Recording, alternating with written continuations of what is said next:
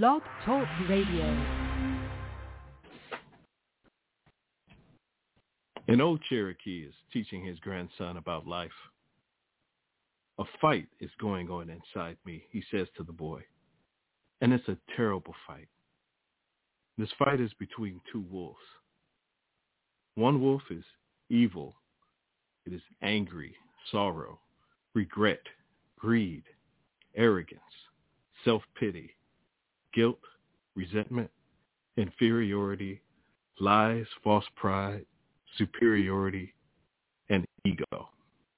The other wolf is good.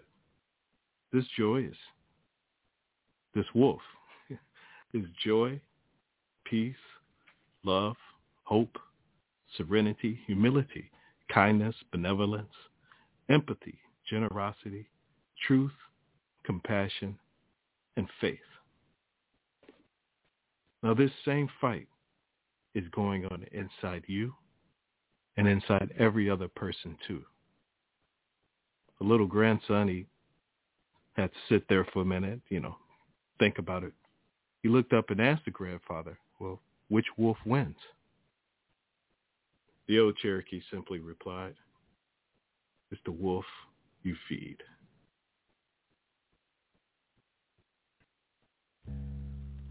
Yeah.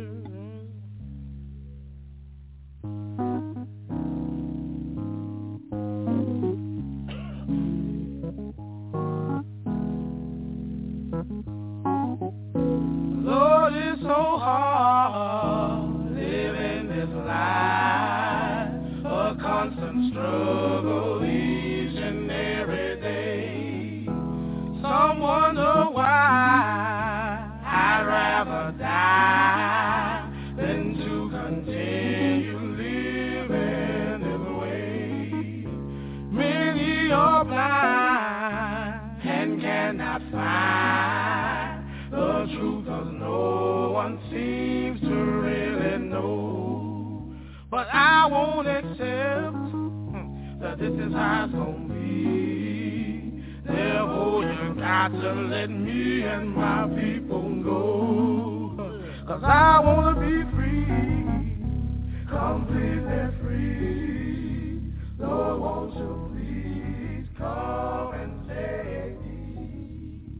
I wanna be free, totally free. I'm not gonna let this world worry me. Free at last!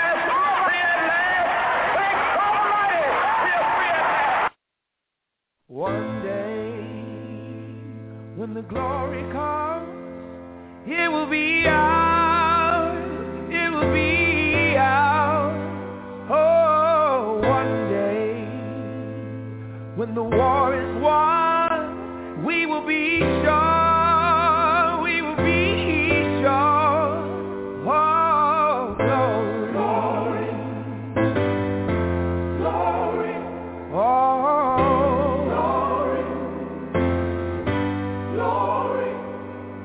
Hands to the heavens, no man, no weapon formed against, yes, glory is destined. Everyday women and men become legends. Sins that go against our skin become blessings. The movement is a rhythm to us. Freedom is like religion to us. Justice is juxtapositioning us. Justice for all just ain't specific enough. One son died, his spirit is revisiting us. True and living, living in us. Resistance is us. That's why Rosa sat on the bus. That's why we walk through Ferguson with our hands up. When it goes down, we woman and man up. They Good evening. Down and we stand up. Shots we on the ground. The camera panned up. King good afternoon or good morning. It all just depends on what part of the world you are living in. That part that one day, yeah, that's always, that's always a gift right there. Good afternoon, good evening, good morning. Bienvenidos, ¿qué tal? Welcome. Namaste. Welcome to another episode of the Greenhouse Effect Radio Show. My name is Will Green, holding down one half of our hosting duties, holding down the other half, uh, we call him the Lion's Historian. Some of them call him Unc. I just call him my best friend. my dad, Bill Green. What's happening, Daddy-O? Hey, hey, mi amigo, mi hermano, mi niño, mi shonup you-o. Ha-ha, bueno, bueno. Hey, welcome back, man. Oh, thank you. Thank you. Welcome back, man. Welcome back. Thank you. Don't you. Know how, you know, I, I forgot how a professional intro to the show's supposed to sound. Oh, man. My man. My man. Now, that helter-skelter business I was doing last week, man, you know, it's like I was ready to just kick, kick back and let you just go on and roll with the show. Well, kind of. Kind of. Oh, yeah. Wait a minute here. Yeah, man. Welcome back, man. Welcome back. Good Thank to hear you. you. Good to hear you clear, you know. Yeah. Um, man, that's yeah. good to hear you clear again, you know. I'm not too I'm not too happy about the snow outside, but it's good to be, yeah. you know, sitting in my in my studio, if you will. Um, yeah. You know, you being able to, to rock it like we did. So thank you. It's good to be back. Good to be back. Amen. Amen. Um, so what's the yeah, word, so, man? Go ahead. Let me step aside while you do your do. All right. Well, you know, ladies and gentlemen, like we do every show, we always like to just uh, set off some reminders here just to get things going. Uh, I like how Dad put it last week, some of the best ways we could maintain rapport and connection. Uh, that's one thing that we try to do here on the Greenhouse Effect Radio Show with you all, the listener. So every Monday and Wednesday, our shows are live on blogtalkradio.com slash the Greenhouse FX. Uh, all shows are recorded as well. So uh, we like to make sure that you've got a pen and pad handy, pencil and paper, a post-it note, a marker. I don't know. You got an index card, a back of an envelope, whatever you got. We want to make sure that if you have any questions, you don't forget those questions, any comments, anything like that you might want to share with us or the audience. Uh, you know, you may even pick something up from, well, you know, my dad, you know, he's the Lions historian. He's got a lot of information. So you definitely want some pen and paper. Um, you know, sometimes I'm just happy to be here. So anyway, grab that pencil and paper. Uh, the second thing is, like we said, we like to make sure we engage with you all as well. So there's a couple of ways we can do this. You can call in. Our phone number here is five one six, four five three, six zero nine four. I'll say it one more time for you, five one six, four five three, six zero nine four. And if you feeling so inclined, press that one button on your keypad. Uh, if you got any comments or anything, you feel moved, uh, press that one button, and we'll try to bring you in as soon as we can. But that's why you got the pen and paper handy, so you don't forget. Right on, um, and so we got our chat room on our live show here on the Blog Talk Radio site. That's open as well. It's already jumping. Hello, everybody in the chat room. It's good to see everybody here. Um, or good to hear everybody, as, as Dad likes to put it. So the chat room is available through a Blog Talk Radio account. Just become an active member with Blog Talk Radio. It doesn't cost you anything, but you'll have to, you know, get your profile set up. Um, but this way, if you like to engage live in the chat room, you can do so in the chat room. And, you know, one other measure we have is that you can also comment on F on uh, Facebook, and we'll try to pick you up on there as well. So uh, how was that? I, I feel a little rusty, man, you know, coming in, uh, man, you know, with the intro smooth and everything. As glass. Smooth as glass, man. Now, you kidding? I almost said something else that I got to remember. We're on a radio show. I, I'm still struggling with vernacular and, and watching my my choice of words, man. So yeah, happy well, New I, Year, Artie. Yeah. I, I think I think everybody knows you're not on here just like, you know, MFing and this and that and this and that and this and that. You know, like you said, this is the beauty of having our own platform. So occasionally, if a word slips out here and there, I think they'll charge it to our heart, you know, just because we display a lot of emotion. Oh, okay. Um, well, in that case, yeah, man, you were smooth as goose shit. There we go. All right. That's what I'm talking about. That's what I'm now, talking about. Happy New Year, Artie. Yeah. That's what I'm talking about. That's right. This is my first show, ladies and gentlemen, over uh, in the United States. My first show twenty twenty-two in the United States. Uh, That's right. I saw my first snowfall of the new year. So, yeah, Artie, this is like a new year for me. It's like my uh, new year. It's starting all over again. uh, getting yeah. back home here in Chicago. Um, yeah, it's, it's been a, a heck of a last, what, thirty, thirty days. Yeah, it's been about thirty days. Yeah, man. Yeah, I left Dallas on Christmas. Yeah, it's been a heck of a heck of a month. You know, a lot, lot more to share with that. I know that that stuff's going to come out. So, you know, maybe if the listening audience don't mind, maybe I could share some of my experiences one day on the show. One day. One day. See? See? Uh-oh. Already said, where did we yeah. go? Oh, I went to Mexico. I thought you were like, where did you go? Like you couldn't hear us. I'm freaking out already. No, I went to Mexico. Uh, I went to a couple of different states. Calm down, in, man. You're good. Yeah. One in Durango, and uh, then I went to uh, Mazatlan. So, and then came back to Durango. Yeah. Yeah, it's good to see the chat room jumping already. That's pretty cool. So, man, uh, so great job last week. Huh? I was just gonna say. So, what was what was the experience overall like, man? I mean, you know, I I've never been to Mexico, mm-hmm. other than um, in the movies. Than in the well, let me say that first of all, you know, it's nothing like the movies. You know, like uh, anything right. like we might think it is. Uh, of course, there might be some parts like that too, but no, it it was a it was a good experience. I, I felt comfortable. I felt safe. Um, it was kind of weird, you know, um, being in a country and I don't speak the language, you know, and just how to engage with different people. Um, yeah.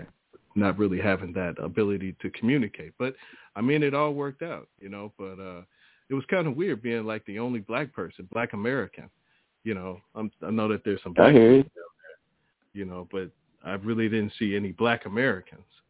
Uh, at all in Durango or Mazatlan, so that was that was a little trippy, um, but but the time away, I you know, uh, really helped me to slow my brain down a little bit, and I think you talked a little bit about how our brain kind of works sometimes; it just kind of goes a little crazy, and I just had a chance to kind of slow my brain down for a little while, and you know, realize that I wasn't really in a lot of control. I mean, because I really couldn't communicate, you know, and I just had to mm-hmm. relax. And it was yeah. it was kind of meditative, you know, being able to, to relax and not think so much. Wow. You know, kind of not clear the mechanism, as our boy said, in, in the love of the game, but kind of slow down the mechanism a little bit. Um, it really helped out. I, I, I, I think it helped me out. So I'm excited to see what this year brings and, you know, some of the things that we can do, like with the show and some other ideas and thoughts I have, you know? That's right. Right on, man. Yeah. I mean, it was, yeah. and, and the weather was beautiful. You know, like I said, a week ago, I was, you know, I was in seventy degree weather. Now I'm outside shoveling my truck, shoveling snow around my truck so I can get out in the morning and deal with five degree weather relate. So I can go get the car fixed. Yeah. I can't relate at all. I know nothing about that life anymore. yeah. You got a little bit of it, but, you know, you, you no, ain't got no, snow no, like no, that. No. no, that ain't. You know. No, that's all a part of where I am. In Texas, yeah. we have two seasons. It's January and summer. so, you know, so no, none of that, none of that stuff you're dealing with touched me at all, man. You know, cold is cold, you know. And it lasts just long enough down here, you know, to feel it in my bones, but I'm so spoiled. So whenever it drops below thirty-two, I'm like, what have we done? Why is the Lord cursing, you know, cursing us like this? Where is the sunlight in the warmth? you know, tripping all the way. Yeah. You know, turn into a Morlock. yeah, typical displaced Chicago, Chicagoan. You know, uh, but it's good. It's good, man. It's all good. So, um, what do you, what do you have to share with us tonight, man? What do I have to share tonight? Yeah. What did you want? What What are your pearls of wisdom that you wanted to throw out there, or, or did, or was I supposed to start? you know, well, it's always a danger when I start. Where's the override? Where's the override? Yeah, this may be the last time everybody hears from you. No, I, I doubt that. But yeah, you know, I, I wanted to to uh, and like I said, I know we'll be talking different things about Mexico. Uh, right. You know, I didn't really want to talk too much about it, but I'm gonna tell you this before we get going. You know, don't believe everything you see in the movies, and and I have to say the same thing for any of our Mexican listeners or anybody else overseas. Don't always believe what you see in these movies. You know, you have to go to these places and experience them for okay. yourself. You know, uh, like yeah. we took a bus, just real quick, we took a bus from Durango to Mazatlan. It's like a three-hour ride. We rode on a mm-hmm. nice big bus. And, you know, I told my mom, yeah, we're taking the bus. And she was like, oh, it must be nice to ride with the, the people and their culture and their ways of, you know, how they get around. It just really tickled me because to me, in my mind, I'm seeing her picture us on the bus like you see in the movies with no roof, you know, chicken feathers right. flying around and kids crying and people wearing sombreros and stuff like that. You know, it's not like that. You know, it's nothing like that. Chicken feathers, that's funny. But, you know, we all kind of have these implied thoughts, if you will, of not, yeah. you know, racist, racism, but not really being racist.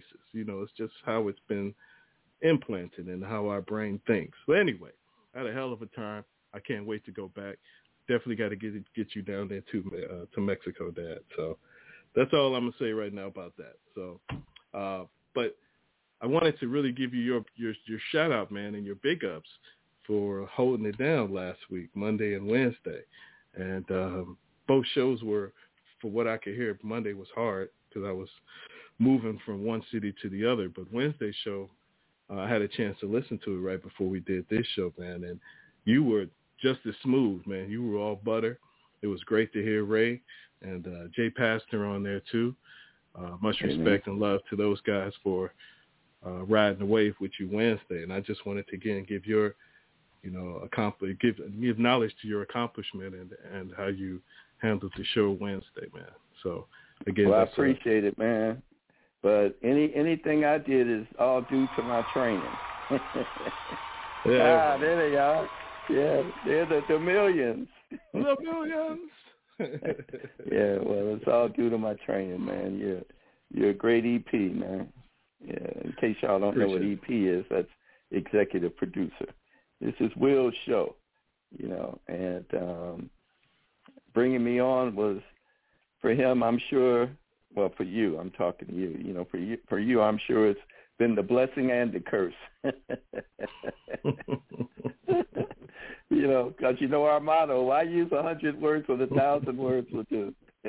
A thousand. Yeah.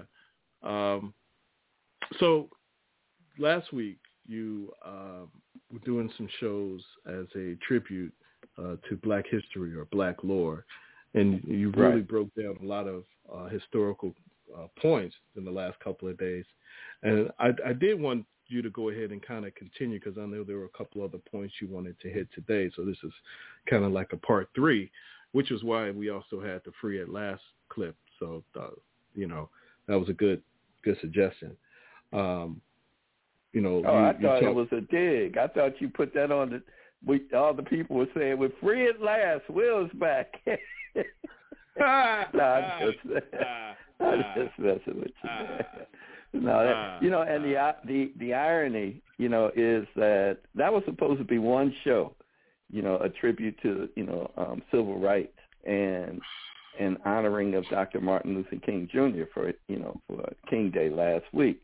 It was supposed to be one show, you know, and um, as I should have known, in spite of reading and practicing and timing any script I may have written out for myself, it just doesn't go like that. You know, we're not a we're not a linear people, so to say. So of course, you know, linear language or linear conversation eludes me.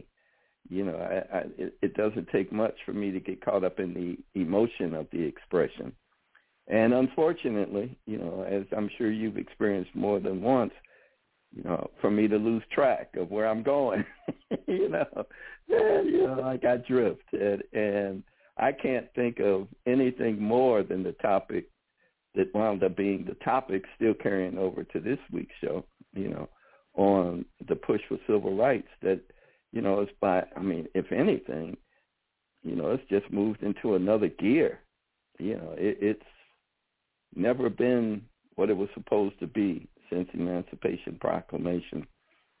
And um, talking about it last week and having, you know, your bros on the show and just the perspective of, of their insightfulness in regards to the, the roads they have traveled, you know, just added more energy, you know, to the um, overall enjoyment of having a show like this. Of course, everybody's, I'm sure now by now, tired of hearing me say how much of a joy it is for me as being a father to be doing something like this with my oldest son, and to have him call me and to have you call me, you know, your best friend. And, of course, I call you my best friend, and then I have to augment it because I don't want to alienate my other two sons. But, you know, but they don't listen anyway, so what the hell? Well, you're not going to get any argument from me on that. Yeah, amen, amen. So, you know, um, we did go through, you know, Booker T. Washington, and really his was more of an industrial approach toward um, um, the black uh, movement after after um, the Emancipation Proclamation, you know. Um, and I don't know if it's a if it's a dig or if it's a compliment, but people have reduced all of what he he he did, you know, including, you know, um, his work toward the um, Tuskegee Institute, um, as being a simple statement of, yeah, he was about pull yourself up by your bootstraps. Well, he was about the bootstraps. He was about industry. He was about the importance of taking a trade and using the trade, you know, to improve the quality of a life of freedom. But being a person born from from an era of servitude and, you know, living that life and um, having to find a, a, a compromise within himself of wanting to maintain a degree of social balance between black and white America. He didn't want a newfound freedom, you know, to cause, you know, white America to um, freak out, so to say. And, you know, not only are they free, but now they're starting to, you know, speak, you know, their own, their own, their own, they're starting to sing their own songs. Oh, no. So he calmed them down, you know, in the sense of saying, oh, you won't ever find a more loyal people, you know, than than black folks, you know, and you won't find them anywhere else in the world. So, you know, starting with him, but then ending with Marcus Garvey, and who, um, who, you know, Du Bois, who I call Du Bois, you know, considered to be the most dangerous man known to black America, you know, and, and recognizing that the three of them, as much as they played such an important part in establishing a foundation of the civil rights movement, um, with the, Doctor Du Bois being about Pan-Americanism, and then Marcus, Marcus Garvey being about Pan-Africanism, you know, so you take the industrial movement, you know, a Pan-American consciousness where, you know, um, Du Bois was really fo- more, mo- mo- mostly focused on the talented ten percent of the black population being that group that would help uh, intellectualize the rest of black America. And Garvey saying, man, the hell with all that. We need to go back to Africa, establish our own nation, and rule ourselves. You know, so between the three of them became this voice that is still, you know, seeking expression in the overall civil rights movement, which has to do with who are we? You know, who are we as a people in this so-called democratic society that bends the rules at its own whim, you know, and leaves us still scurrying about just trying to find some type of clarity as to what real purpose is and real direction is. And again, the so-called democratic society that still today practices racial divisions, especially in attuned to color. You know, we, we kind of joked last week about, you know, um, me being light-skinned and having relatively, you know, um, straight hair, I guess, mm-hmm. you know, what people referred to in my day as good hair, you know, Jesus, you know, that was a curse in itself to even yes. hear that. Still do but it. Then compare, yeah, uh, yeah, you know, but then the comparison of the white counterpart, well, you never hear, you know, white dudes talking about, hey, hey you know, hey, that, that white dude over there, you know, the dude that's white with, with straight hair. you, know, they are, you know, we're the only people who describe ourselves by our color variations, and all too often, you know, not as a compliment. You know, um, yeah. I remember all too well when the, when the shift of consciousness came in the sixties and we moved from Negro to black, you know, it became a finger pointing almost, you know, um, like, yeah, this movement ain't about you, House Negro. You know, this is about black folks, you know, and, and, and it's still been that kind of division, you know, that, that I don't know, it's it's really been a, a strange thing. So um, there I go drifting again. So bringing it back to the foray, bringing it back to focus, talking about the the beginning. And we're only talk, we're only talking about the, the late, you know, nineteenth century through. We're only talking about a, like one hundred forty years, you know, which is what that that could be a. I have an aunt. You have an aunt. If I have an aunt, you do too. She's one hundred five years old, one hundred six, I think now. So, you know, yeah. so, so we're, we're we're talking almost within the reach of one lifetime. Mm-hmm. You know, how do you define a whole nation of people within a spectrum of one lifetime as far as the pursuit of freedom is concerned, when everything about this country has been totally focused on white privilege and the struggle of even being able to say that without people getting offended? It's the nature of the development of the country stolen right out from under the nose of its original inhabitants. That's just the history of this country, whether people like it or not. It isn't made up. There was a, over a three hundred year war toward um, those who were indigenous to this country. Well, you know, some of us referred to as American Indians. I'm seventy-four now, and every time I watch a Western today, just watch one last last night. It's called The Last Cherokee. You know, it was like a nineteen fifties, fifty-five, sixties maybe movie.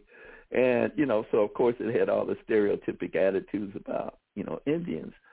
But not The Last Cherokee, the last um, um, um, was, there was Apaches, and then what was the other one? Oh, man. The, uh, not the not the other one, like there was only two. I mean, in, in the South, you know, along the, the, the Cherokee, uh, the Apache, the, uh, uh, trying to think of the typical ones they just do in the movies. I got I got my map right here. Comanche. It was The Last Comanche. You, you know, go. I got my map. I got my Native Indian tribes map right in front of me. So. So when when, he, when when the movie was The Last Comanche, I said, oh, okay, I know where the movie's going to come from. It's going to come from somewhere around the northern region of Texas and extending to some degree into New Mexico and maybe even Oklahoma. And sure enough, it was right around the Texas area, you know. So it's a matter of understanding in watching that movie, again, not having any type of historical perspective, not even thinking about a movie I would watch where um, – where a soldier would come from the east to the west and ask somebody else to help him understand the ways of the Indian or help me understand how to fight him. You know, it's like, yeah, we don't even think of Indians being east. We only think of them being west, you know, and then the only ones we think of as being west, we think of as being what the pictures call savages or uncivilized. And so I'm watching this now as a grown, a grown-ass man and understanding how easily, you know, in its own corrupt intention, that Hollywood can shape the image of any people in the way it wants. Yeah. And when you hear it long enough, it starts working into the very fiber of one's being, of consciousness. Yeah. And, it, and it can't help but to influence the way people view each other. So, you know, like Doctor Carl Jung said, if you control a people's symbol, you control a people. And I don't think that exists any more strongly than it does in American society. So the struggle for civil rights still has its own tainted understanding that is fueled by a, a, a discourse of inaccurate information regarding American history. And here's the problem, or as you like to say, Wilfredo, herein lies the rub. The rub. You know, yeah. How do you re-educate a whole people? You know, how do you, how, how do we do that? So in what direction is, is this country really, really heading? So you and I talked briefly right before the show about Wally Farrar, and I'm not going to get into him beyond the scope of another ingredient that helps bridge the gap between the like the, the, the, the late thirties and mm. maybe a, a tinge of the forties in regards to Garveyism, and then jumping forward to like fifty-five to like, let's say, symbolically Emmett Till. Well, what went on, you know, for those thirty years, twenty-five years in between? You know, what was the, the mood of Black America, you know, during that transitional period, you know, that was going to reach full bloom in the late fifties and early sixties that was going to give fuel to the shift in consciousness of moving from um, colored Negro um, to Black, and then Afro, and then African American again. You know, so what was what was that? What was that? What was that mood all about? How was it being viewed? What? Who were the characters in between? Wally Farrar was one. Who was Wally Farrar? Well, he was really the the the the, the, the one. Okay, the best way to describe him is in the autobiography of Malcolm X, written by um, Alex um, Haley. Um, in that book, in that incredibly you know um, well-defined book, there's a moment when Malcolm X. Um, still kind of transitioning from Malcolm Little to Malcolm X, um, trying to find himself. Boy, is that such a familiar thing for Black men in particular. Um, and I say in particular because I'm a Black man. Um, and while in the jail cell, he, he was visited by a vision of Wally Farrar in the book. But in the movie, Spike Lee's movie, the vision is um, Elijah Muhammad. Well, Elijah Muhammad was Elijah Poole, who was a student of Wally Farrar's teaching. Now, I'm not, I ain't, I ain't saying nothing, nothing right now, but, but usually when somebody says, but, but. they ain't agreeing. yeah, yeah. Hard to agree with somebody when you're saying, but, right? Um, but just when Elijah Muhammad came into power, Wally Farrar disappeared and nobody ever heard from him since. I'm just saying, you know, uh, it is what it is. And it, you know, at the same time, it isn't what it isn't, but it's something. So, you know, like in between um, Farrar and, and let's say Emmett Till, you know, you had um, Vernon Johns, who was the original pastor of the church that um, a young, um, striving, strapping, well-versed Black man, um, fresh out of Morehouse College, was about to um, become the pastor of the same church, and his name was Martin Luther King Junior, Doctor Martin Luther King Junior And Vernon Johns, um, who really nobody knows probably, even though there was a movie about him, and James Earl Jones, you know, starred in that role. Um, he did the first sit-in. It was a one-man sit-in in um, in Georgia, and it went to the restaurant. And um, sat down in a segregated restaurant, and of course, you know, the um, the waiter or waitress came up to him, and he sat at the counter. You know, and that's where sit-ins started, at the counter, by the way, in these segregated um, restaurants. Never at the tables, always at the counters, and he was at the counter. And so when the waiter came up to him and, and told him, he said, "Well, look, you need to understand something. We don't serve niggers here."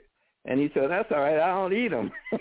you know, and, and you know that was the first sit-in. And Vernon Johns schooled um, Martin Luther King Junior He was like a mentor who explained to him that he was taking on a very unique kind of congregation because they were more or less the elite um, crowd of, of churchgoers. So they they were.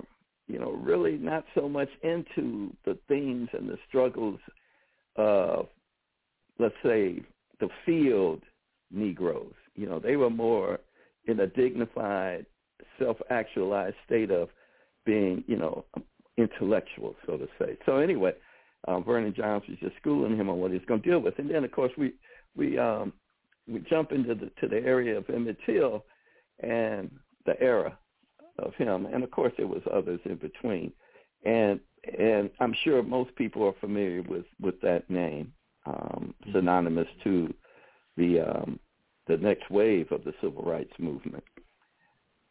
But there were others, you know, right on the heels of that. Stokely Carmichael, who later became what, Kwame Ture? I think that's how you pronounce his new name, born again in Africa. You know, and his was a cry, black is beautiful. And, of course, there was Malcolm X's By Any Means Necessary.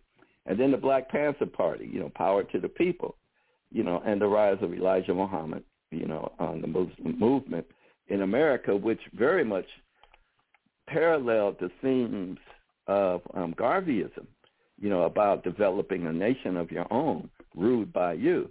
And then, you know, the idea was to end Monday's show with Doctor King's "Free at last, free at last, thank God Almighty, we're free at last."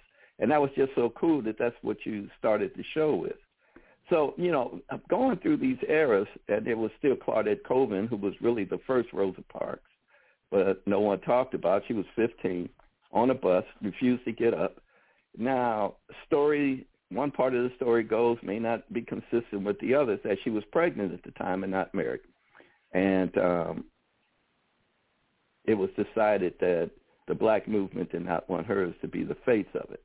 But there was Lucille Times and Viola White, and um, then the Miami, Miami, the Montgomery, Alabama City Code, Section ten, you know, which required a separation of the races. And bus drivers were empowered to enforce that. There were no black bus drivers. So all those things, you know, um, which was intended to be touched on to some degree and just giving some kind of props, you know.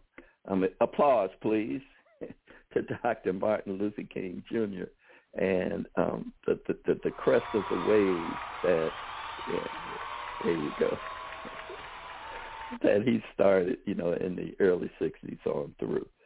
And, you know, I should stop right now. And But. but. I messed up, man.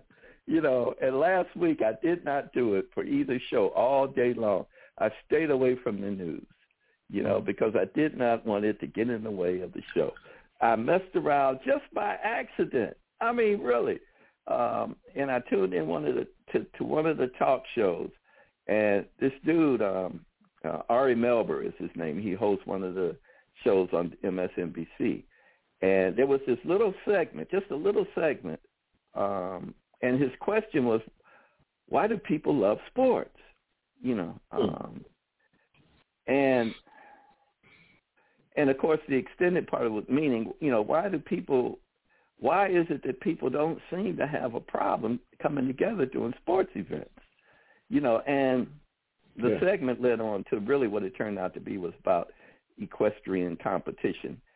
And one of the dudes who wrote this book called Horse Women, it was two co-authors, that one guy said, you know, um, he called, he referred to horses as athletes. Well, I had a reaction to that, you know, and um, I'm not going to go any further than, than just saying I had a reaction to that. Um, I, I, I, I don't know where to go with that. So yeah. I'm not going to try to go anywhere with it right now. But it made me start thinking, you know, and what it made me start thinking once again, um, my issues with my concerns, my fears, my wonders about the direction of um, black athletes.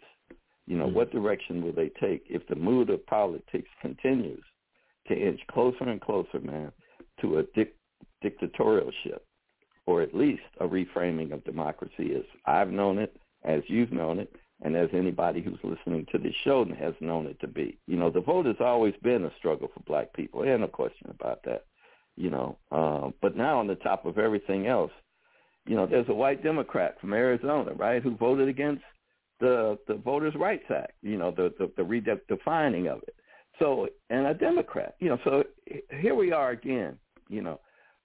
And I'm just going to not go any further than this one last little piece, the Heritage Foundation in twenty sixteen.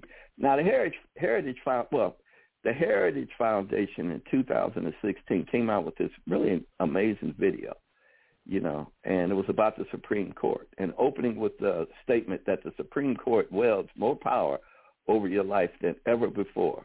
You know, its decisions carry supreme consequences. And it listed like six themes: immigration, free speech, abortion, gun rights, religious freedom, and the last theme, the last bullet point, was voting rights. And then they went on to say, judges don't just appear out of thin air. And I'm quoting now, you know, they are appointed by the president, you know, the elected president of the United States. And the next president could appoint multiple judges to the Supreme Court, determining its ideological direction for a generation or longer. We need to elect a president who understands the limited role of judge, understands the limited role of judges um, should play in our government. The court is at a crucial crossroads, and your rights are at stake. Now, that sounds, wow, I'm like, damn, that's beautiful. But the Heritage Foundation wasn't talking to me. It was, it was it's, it's, its foundation is right. It's as far right wing as you can go without falling out of the influence of gravity, man. You know, so yeah, it, it, it, it's um, it's a, a scary. And this was two thousand sixteen, and we know who came into power, and so it was like the Heritage Foundation was telling folks, you want to elect somebody who's going to ch- who's going to change the course of the Supreme Court for at least the next generation. And doggone if that isn't what happened. So I don't think folks really understand. And I'm, I'm going to wrap it up, man. I'm sorry. Um, and thank you, man, for letting me just to go on and on like this. But I don't think folks really understand, you know, um, the time that we're living in right now, you know, and um, it doesn't doesn't take much to look at other countries. I know ours is uh, the country we know as we have experienced it over the course of the last three hundred or so years, you know, it's still a very, it's a babe in the woods compared to the rest of the world. But it doesn't take much to walk into any library. Well, you don't have to walk in a library now, library now. Just Google it to see yeah. the rise and fall of other nations. You know, if even right on the right, right at the edge of my, you know, I was born in forty-seven, so that's right on the cutting edge of World War Two. It, it doesn't take much searching to see what happens when, you know, uh, uh, um, when uh, when uh, what what do you, there's so many different terms to use for governments that aren't um, democratic by its foundation, you know, uh, autocracy, let's say. You know, it, it, it's it's a scary thing to consider that this country is right on the cusp of that possibility. But what frightens me is that so many of us who aren't even paying attention. So that's all. Yeah. Let me just stop right there, yeah. you know, and before people start jumping out the window. They can just hang out then. You know, last week, um, and I wanted to remind people that if they had, didn't listen to last week's show, please go back and check it out. And you can always listen to all our shows. They're saved on your favorite listening platform. Right. But yeah. uh, last week, last week you said something. Uh, you talked about moments shared should not become moments lost, you know, Amen. and and it's listening to you sometimes that reminds us about these moments that are lost. Uh, you even talked about, and you've talked about it on numerous shows. We've, we've had many discussions about functional schizophrenia and how yeah. we, you know, the information is lost and then we know it, you know, and then yeah. we sometimes have to, you know, act like we don't know. And then, you know, yeah. get all emotional when it's brought to our attention. And it's, you know, it's like yeah. schizophrenia that we go through. So sometimes, again, and being back on a show like this and listening to you, you know, you're so fresh right now. And, and just listening to you reminds me and it reminds us uh, of these moments that are lost. So I know you, you feel like sometimes you get caught up in these discussions and you apologize about it, which is cool, you know, but I just wanted to let you know that it is cool that you do sometimes get in these lost moments and share such history with us. Um, because just as, you know, already said, these are crucial times right now. And You know, we need all the knowledge that we can get.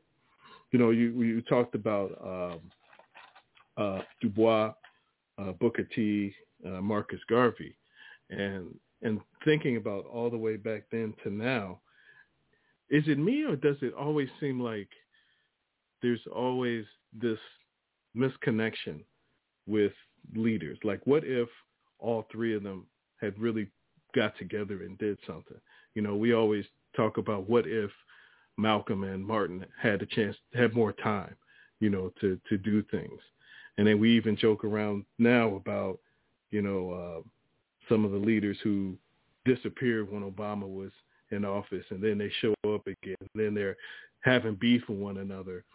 Um, is it, I'm just saying, is it me and just, or is it, does it, is it just part of the, the system that we have to play, you know, play a part of the game? You know, like, why is it so difficult for us to to bring these ideas and and and thoughts together, you know, instead of us fighting each other? I mean, you know, there's so many different changes that the government puts in front of us.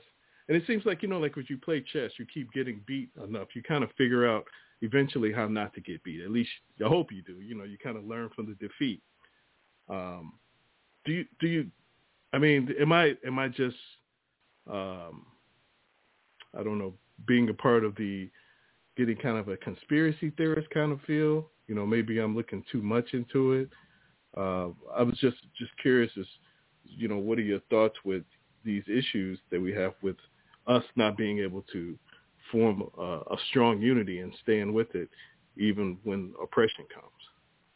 Well, there, but there is strong unities, but it's not a collective. You know, collective. It, it's a selective. You know, mm-hmm. and, and, and, and herein again, herein lies the rub. That that that's a, see, we have to, and it's hard. I, I'm, we live in a we live in a when I say we, I'm talking about Black Americans. We mm-hmm. live in a society that do, we don't dictate social policy. We only react to it.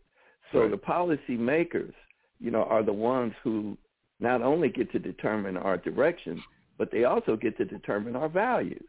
So we have, you know, we have this select crew. I already said something in a post. She said, as we look at the struggle for civil rights and economic opportunity, what is happening today is an is an all-out mission of the right-wing Americans to undermine and undo all of the progress that, uh-oh, my screen just shifted, all of the progress that has happened thus far.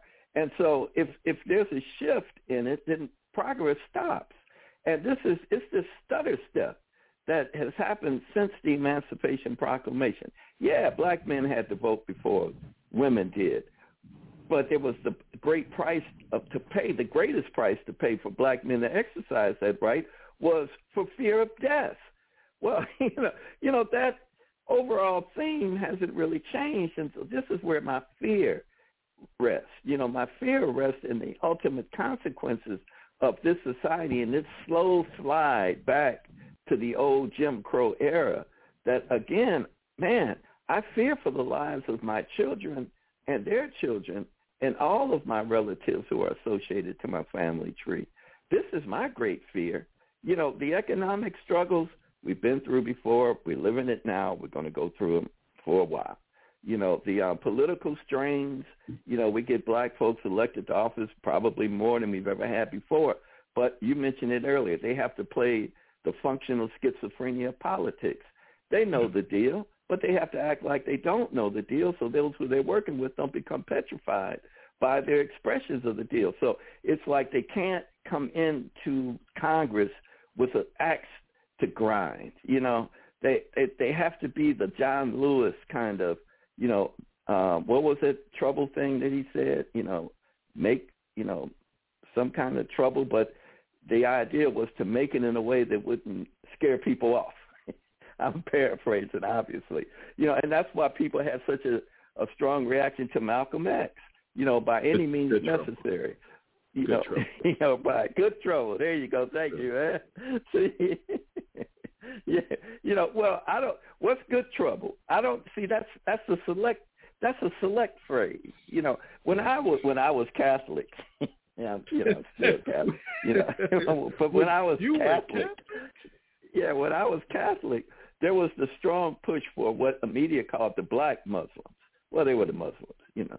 Uh, they weren't the black, but that, you know, let's use black because that scared the shit out of people. You know, so when the push, you know, for the black Muslims was, was surfaced. And now that Muhammad Speaks newspaper was kind of rough because they called all white people devils. You know, they made no, they, they, they did not, you know, they did not eat, soften the blow. It's like all white people. They said, well, what about my aunt? Uh, what about my aunt? Uh, you know, what about the priest at my church? Yeah, all white people are devils. So it's like, well, that, you know, that's kind of hard for a sixteen-year-old to contend with. And then, the, of course, with the Black Panther Party, which was doing such incredible work, you know, in in the in the hoods in Oakland, which, of course, we weren't getting fed much of. We just saw the violent side to it. It was very difficult to understand, probably not too unlike what black folks must have been going through in the thirties. It was very hard to understand then which way should I lean. See, what black folks have to realize is that no matter which way we choose, we are all on the front lines. I don't care how passive we may be. I don't care how um, dis- how, how we may want to sink into the bushes and just disappear. We're, no matter what track we follow, no matter what path we walk, all black folks are on the front lines of what's going on in American society today. So it's a question of what do I really want to know? And if we choose not to know anything, that does not move us to the back lines. That just still presents another front that black folks have to contend with. So whether it's the po- political power, whether it's economic power, whether it's, you know, um, moving into a gated community where I can put chains around, you know, my gate and hire people to protect me so I can sit on my mound of gold and not have to worry about, you know, beggars or whatever the case may be. We have to somehow figure out, you know, how we can take all of our selected paths and somehow blend them is, into a singular concept of what a new definition of black power can be.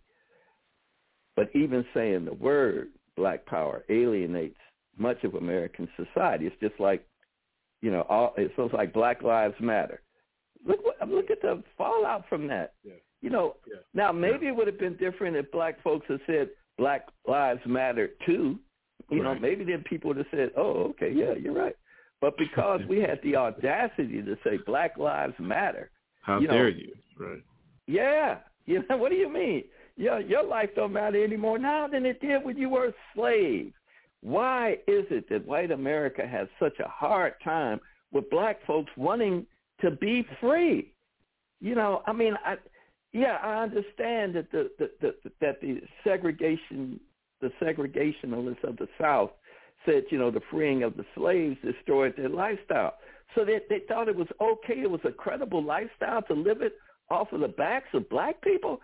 I don't understand, you know, where this issue is that isn't being talked about in every talk show, isn't being demanded in every in every session in Congress, you know, that this is something that is supposed to be a non-issue, not a political platform. And I'm sorry, man, I probably didn't come anywhere near. And I see Artie answered the question too. Good trouble, you know. I guess it doesn't come close to answering, you know, the question that you asked, man. And I apologize for that. I, I don't I know. Maybe. Go I was ahead. saying I sh- I should apologize too, because that that kind of setup really, you know, um, it's it's difficult to. you know, approach it, you know, because there's so many different different ways and options and, and thoughts to approach this kind of discussion. But, you know, because you brought it up, because you mentioned all these different um, ah. history makers, you know, I, I just wanted mm-hmm. to get kind of like your, you know, final thoughts, if you will, on, on this particular series that you made in tribute to, to black lore. Yeah. So, yeah. You know, I, yeah. and I, well, I knew we were going to push you on the rowboat a little bit, so I do apologize. yeah, yeah. Let me let me just say this right quick, because I already made a very good point right here in the chat room. She said it, it is the ego that gets in the way of unity, you know, and, and it's mm-hmm. that, you know, that's one hell of a sentence right there.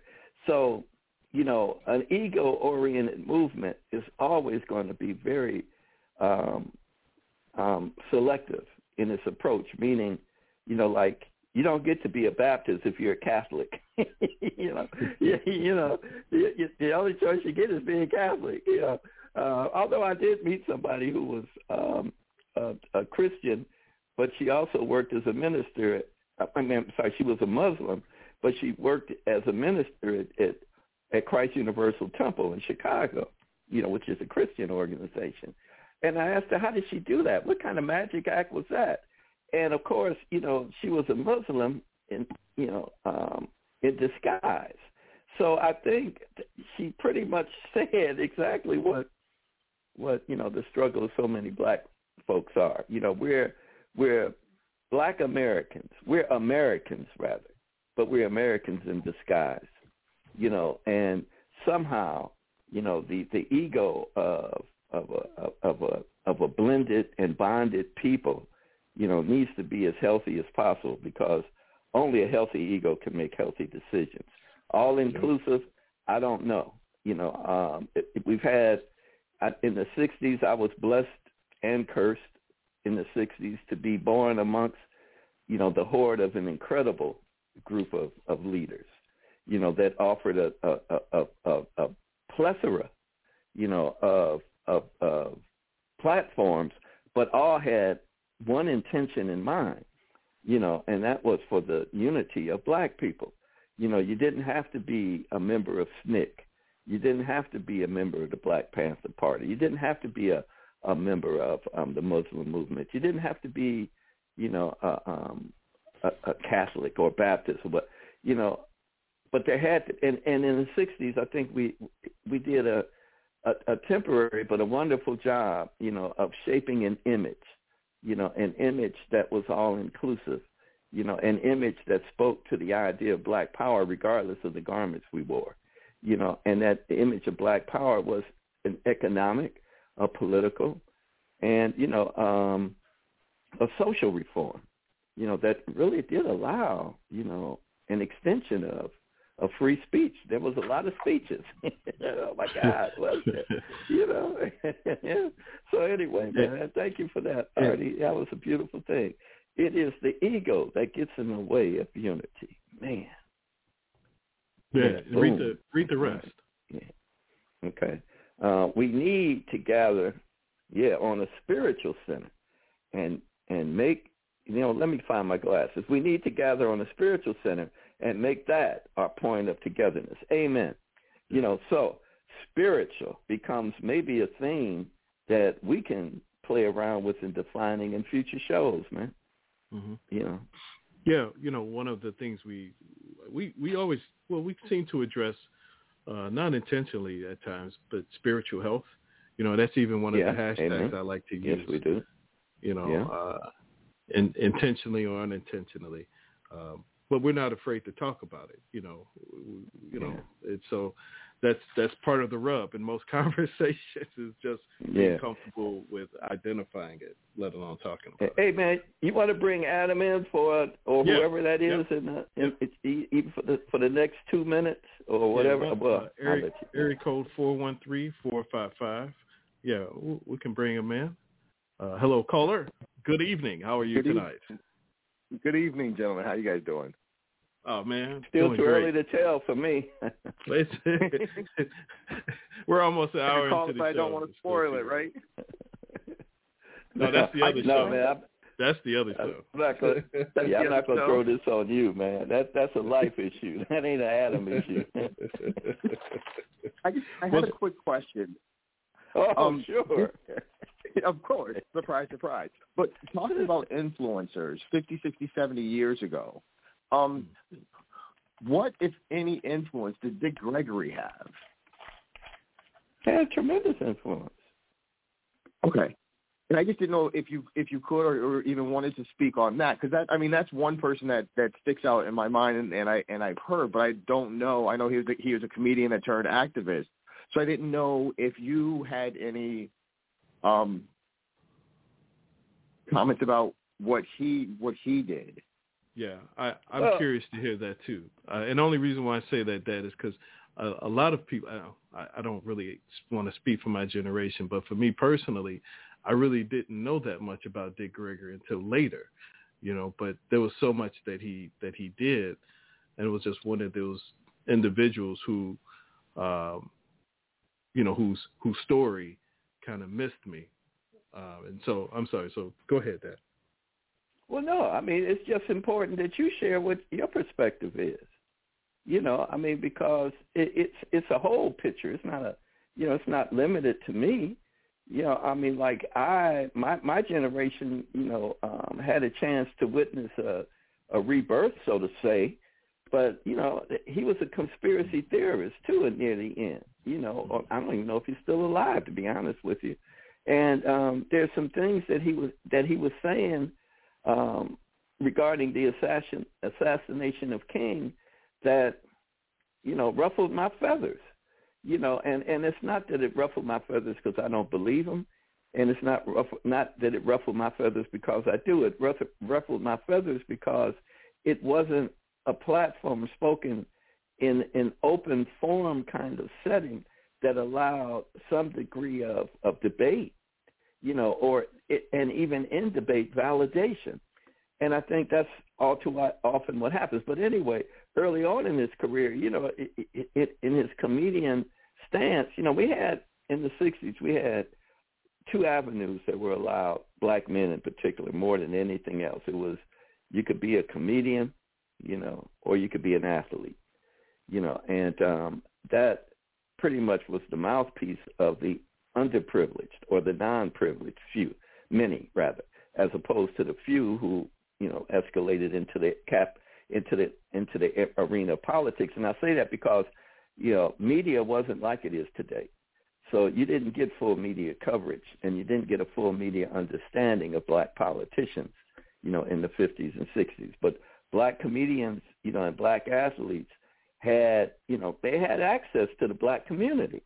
So, you know, they they, they, they kind of got to be kind of well known within their world. So Dick Gregory, Dick Gregory early on talked about, you know, how do you, you know, discover a country already inhabited by people?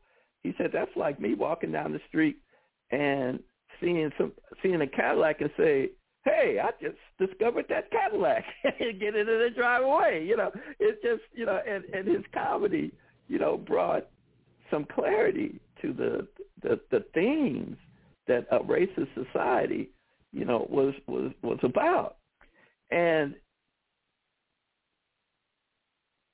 then he became an activist, but not just on a singular perspective. He became multidimensional, and that one of the things he did was, you know, change his, his health, his, his diet. So he lost a lot of weight. So people who were used to him being kind of plump, you know, had issues with him suddenly being relatively svelte. If you ever see Cotton Comes to Harlem, that's him at his, at the peak of his, of his weight, kind of like Al Sharpton today, as opposed to the Al Sharpton you see mm.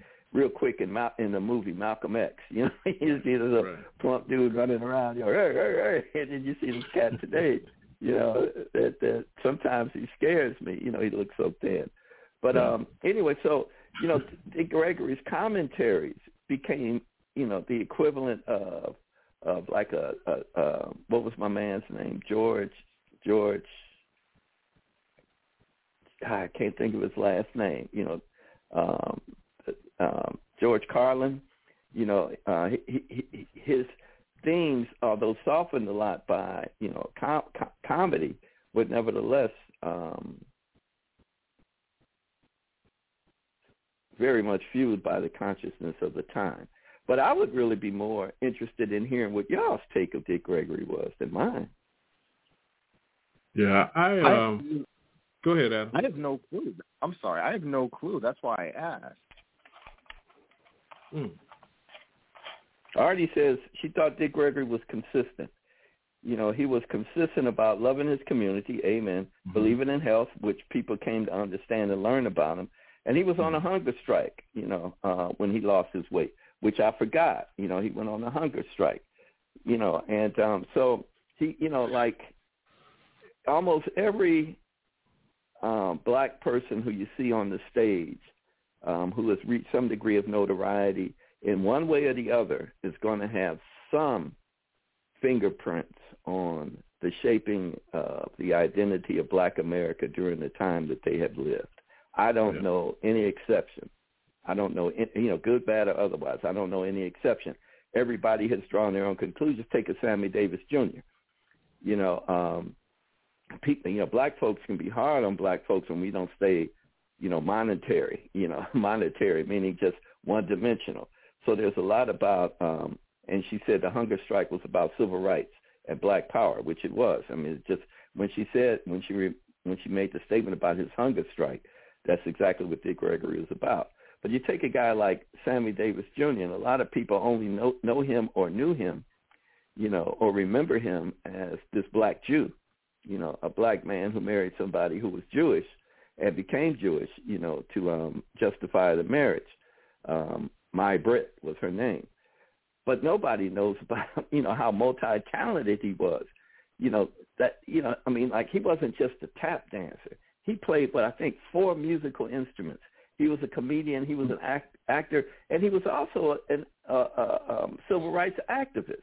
But he hung out with the Rat Pack, and he took, you know, um, he took some degree of, of, of racial abuse in hanging out with those guys. And so, you know, it, instead of the multidimensional understanding of the of the of the charismatic personality that this dude had, and he also transcended um, generations. Like, if my mother was on this line, she could speak, you know, more in depth about, you know, Sammy Davis's whole beginning than I could ever come close to. But he was always limited to a singular expression. He was never allowed the fullness of who he was. And so people tended to only see him in that one dimension that he was allowed to show. And so I think that is synonymous to and similar uh, with what you guys are talking and asking about right now. You know, who was this person? Who was that person?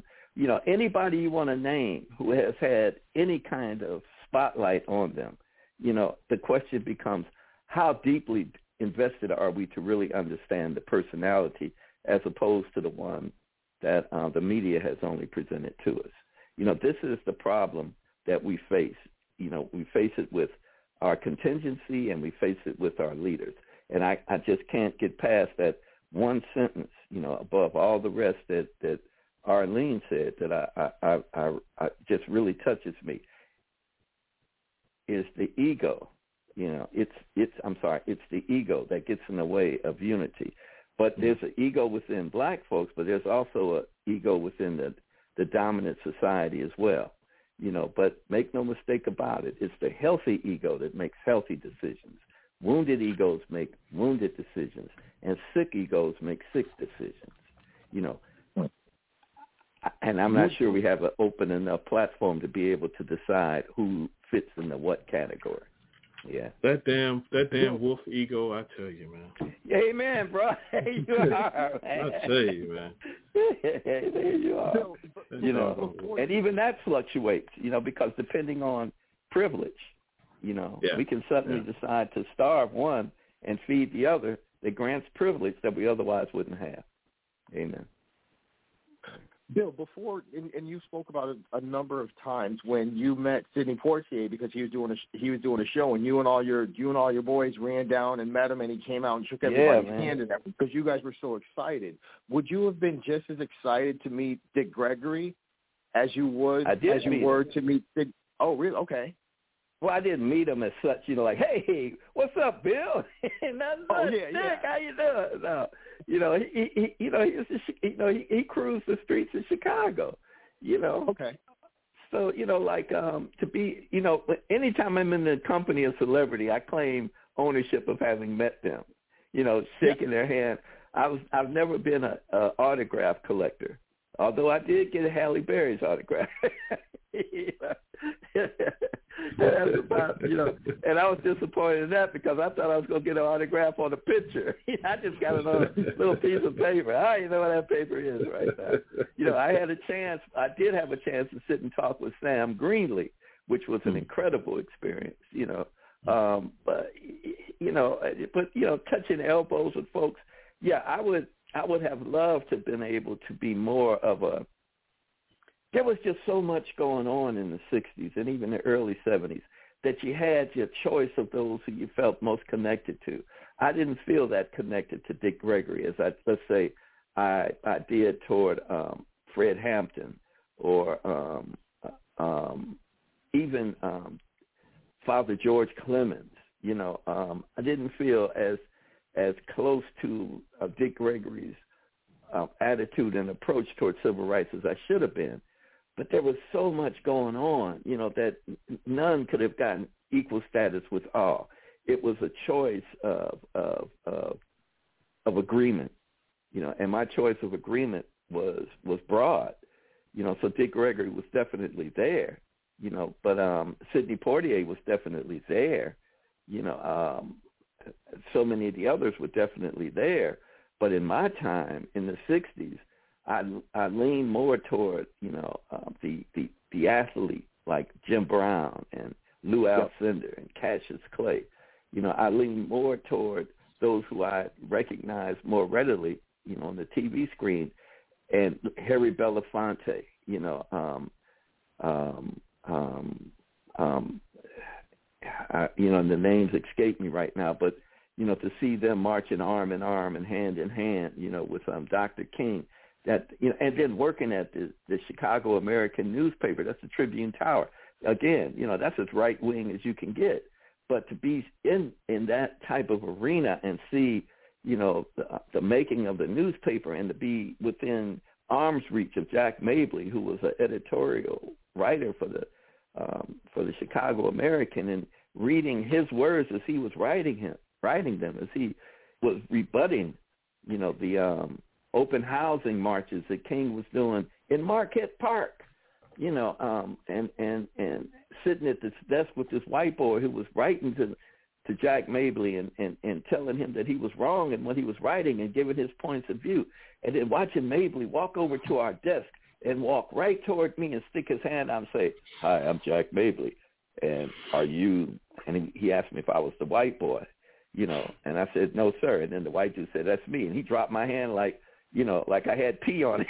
You know, that was the end of our conversation. And, of course, you know, later on the white boy asked me, he said, "Man, you, you didn't take no issues with, with what he was writing about? You didn't have, you don't have any attitude about the issues of civil rights? You don't, you know, you don't have anything to share, you know, about what your what your issues are in, in the struggle?" And I looked at him and said, "No." You know, and that was the end of our conversation. I was not going to talk to anybody white who I feared could do to me what I saw done to a black body when our social studies teacher, when I was in grammar school, passed it around from the Jet magazine, and in the bloated body it had three letters carved in it, K K K.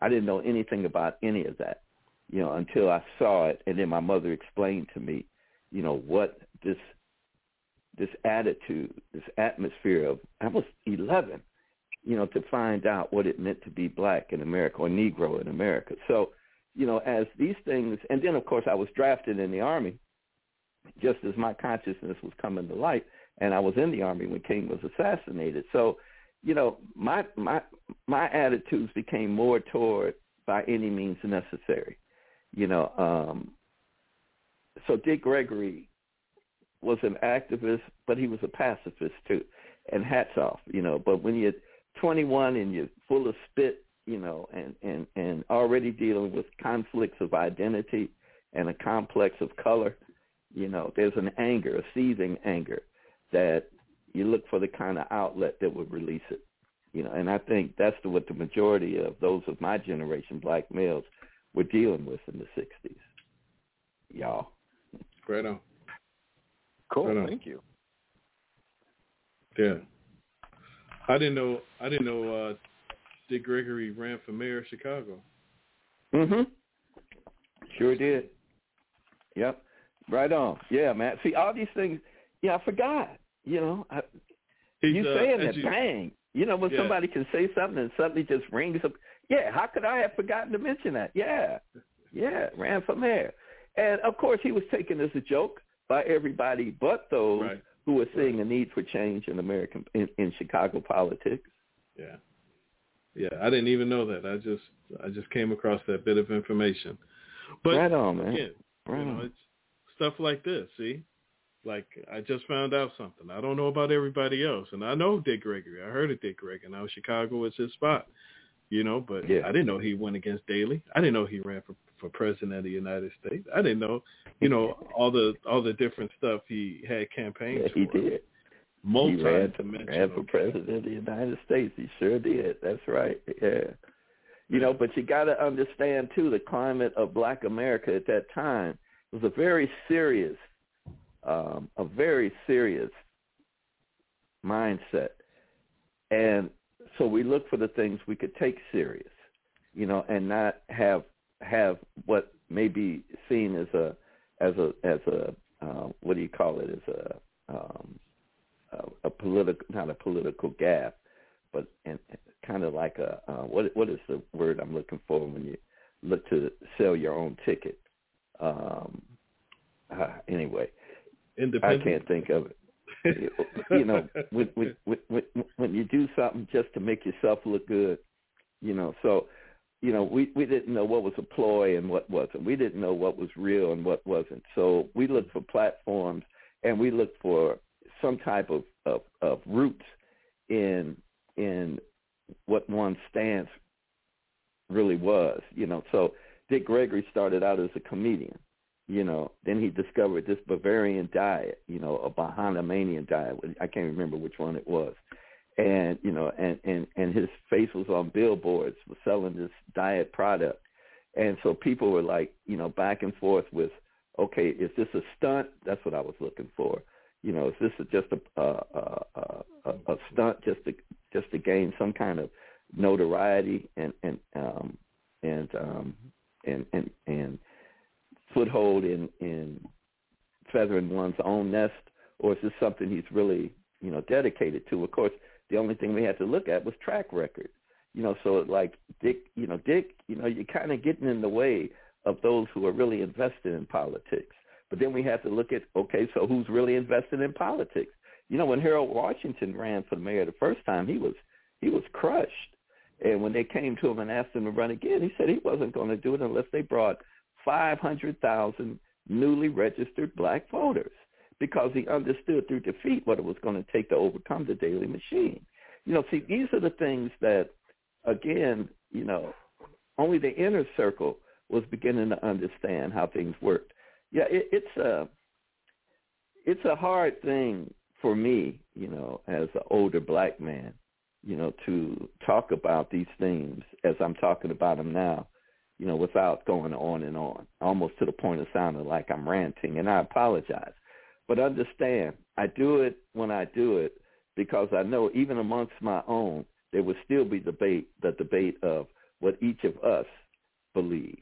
You know, and still do believe. So it would still become that inner competition of getting all, all of our own voices out there. So taking this opportunity just to say what I'm saying, believe me, this wouldn't be ordinarily done. So I thank y'all, man, for being patient with me to do it. Amen. I don't know if Adam is still there. Oh um, yeah, no, I definitely, I'm, I'm definitely, I, I love listening, listening to you speak the knowledge and, and, and educating. Well, you oh. got a dad that does the same thing, you know, and um, no, I, no, and I've known your dad a, a long time. Oh, wait a minute, I've known him all my life. I have That's too. A long time. Yeah, and he's known you all your life. Damn. See, educating people again. Funny. No, but just just, right. just just on this platform, I really listen. I really enjoy listening to you guys and being being able to ask ask questions. That well, I wouldn't think of otherwise. It's good to hear your voice, man. It's good to hear you ask. Yeah, voice. Man, you've been missed. Will's been crying about you not being on the show for a long time. I'm glad you finally showed up. I've been crying too. Crying too. I thought my one button was broken. Well, no, it got sabotaged by my one button being wide open. No, but it got sabotaged by Dad's one thousand button. Yeah. There you go. uh, all right, man. I love y'all, man. I'm, I'm going to back off. I love now, you guys, you guys. Too. Go ahead. Y'all land this airplane. all right, all right. Hey, Primo, good to hear your voice, man.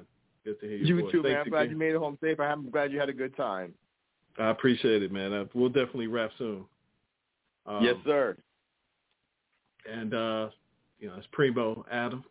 Uh, thank you to our, our friends in the chat room, everybody that, that listened online, and those of you that uh, were able to listen on your phone lines as well, and even those that are listening to our recorded shows. Uh, again, thank you for the time you take to listen to our show. Uh, we always welcome comments, questions, concerns, uh, you know, because we're always looking to improve the show. Um, maybe Wednesday, I might jump into a couple of quick facts. Last week, Dad mentioned that Wednesday was Biden's uh, one year, three hundred sixty-five days since he's been in office. And nobody's really pointed out some of the things that he's accomplished. It's been overshadowed Amen. by, uh, you know, his predecessor um, and all the other stuff that's still happening. So maybe Wednesday I might take a moment just to just point out like maybe three to five facts that we didn't know, you know, as far as in the White House changes that may occur. So just look for that Wednesday. Um, yeah, I'm looking forward to it. Right on. Cool. Yeah. Cool. Um, a couple of things I wanted to also share before we go.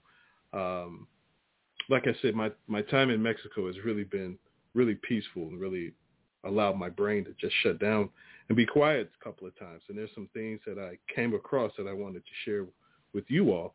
Uh, if it helps you, cool. You know, if not, maybe you can just put it somewhere, I don't know, for later. But just looking at the things that we're doing in our lives, um, and whatever it is that you're doing, there's two things I want you to ask yourself, two things. Number one, ask yourself, why do you do it? Why do you do it? And number two, who are you doing this for? Again, who are you doing this for? Maybe at night before you go to bed, you know, just the things that you got to do, and it's not really meant to, like, do some serious soul searching, but it might bring up some, maybe it'll help, maybe it won't, but that's something that uh, just came across to me through my time of being quiet, one mind, no mind. Um, I just wanted to share that with you, you know, because our life, as we keep growing, we're trying to make it better. You know, we're dealing with growth and all kind of other things. Um, my new phrase is it's a it's a campaign, you know, like political campaigns, how they have strategy, they plan stuff out. You know, it's not a, a quick thing. It's not a, a hack or something that's going to just instantaneously happen. You know, we have to have a plan. We have to have a vision. Um, and so I'm twenty twenty-two. I'm working on my campaign and part of this show's campaign and even uh, my father's campaign, you know, as he continues to write his books and maybe even help you write your own book and write your own story too. Uh, shameless plug for Write Your Own Book Club. Um, so that was just something I wanted to share before we go. Any last uh, thoughts or comments, Dad, before we wrap this up? No, thanks for the plug. Yeah, thanks man. for the nudge. I should say thanks for the poke. It's a friendly poke, right man. That's all. It's a friendly poke. Yeah, right on. No, man, it's beautiful. Let me let me just stay. Let me stay muted, man. All right, well, ladies and gentlemen, until Wednesday, seven p.m., our live shows on blogtalkradio.com slash the Greenhouse FX. Uh, again, we have multiple ways for you to engage with us. I'm not going to list it. You know where to find us. Uh, please, if you have any questions, comments, concerns, uh, let us know. Because you know, uh, it's through us. We, we've got each other. We're the ones that help each other to grow. So my dad calls me user-friendly, so hit me up first. This is the Greenhouse Effect Radio Show. This is the Greenhouse Effect Radio Show, an opportunity to provide uh, an opportunity to uh, an opportunity to exercise critical thinking, uh, experience a renewed self-awareness, and maybe an even deeper connection to others and their experiences, especially when we share interpretations and feelings. So until Wednesday, ladies and gentlemen, please stay blessed, stay healthy, stay safe, uh, stay warm. It's cold out there, man. Burr. All right, Daddy-o, I uh, love you. Uh, it's good to uh, be back in the studio with you. Uh, clear. Welcome and, back. Yeah, thank you. Thank you. Thanks again for holding it down. Uh, until Wednesday, uh, we'll talk to you all again. Uh, Amen. All right. Amen. Free at last! Free at last! Thank God!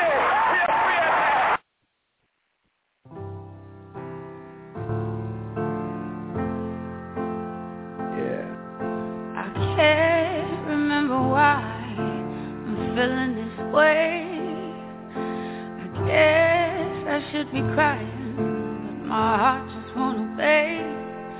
It feels strange to be happy as I lie here on the rooftop in the rain. I say,